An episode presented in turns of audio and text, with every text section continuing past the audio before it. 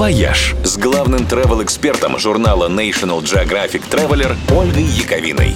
Всем привет! Когда речь идет о традиции красить яйца, первым делом вспоминается Пасха. Но в этот уикенд во многих странах мира красить яйца будут совсем по другому поводу – Навруз – один из самых древних праздников в истории человечества. Его будут справлять жители Азербайджана, Узбекистана, Ирана и многих других стран и регионов Средней Азии и Ближнего Востока, бывших прежде частью Древней Персии. Навруз начали праздновать задолго до прихода ислама и даже до появления письменности – так отмечали приход весны и начало Нового года. Само слово в переводе с фарси означает «новый день».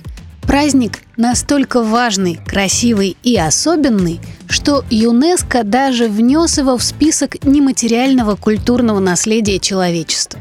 Есть много интересных традиций, связанных с Наврузом, и каждый народ их практикует немножечко по-своему – в Азербайджане, например, разводят костры и прыгают через них семь раз на удачу. Такой вот маленький привет от древних зороастрийцев-огнепоклонников.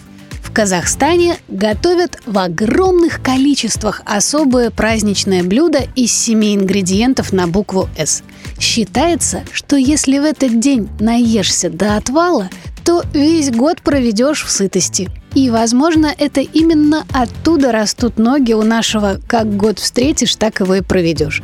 А еще в Навруз принято, точно, красить яйца. Правда, чаще не в красный цвет, а в зеленый. Но зато делают с крашенными яйцами ровно то же, что и христианские дети на Пасху. Стучат яйцом по яйцу и смотрят, чье осталось целым, того в новом году ждет удача.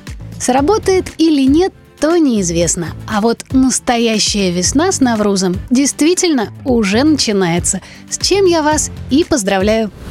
«Вояж» – радио 7 на семи холмах –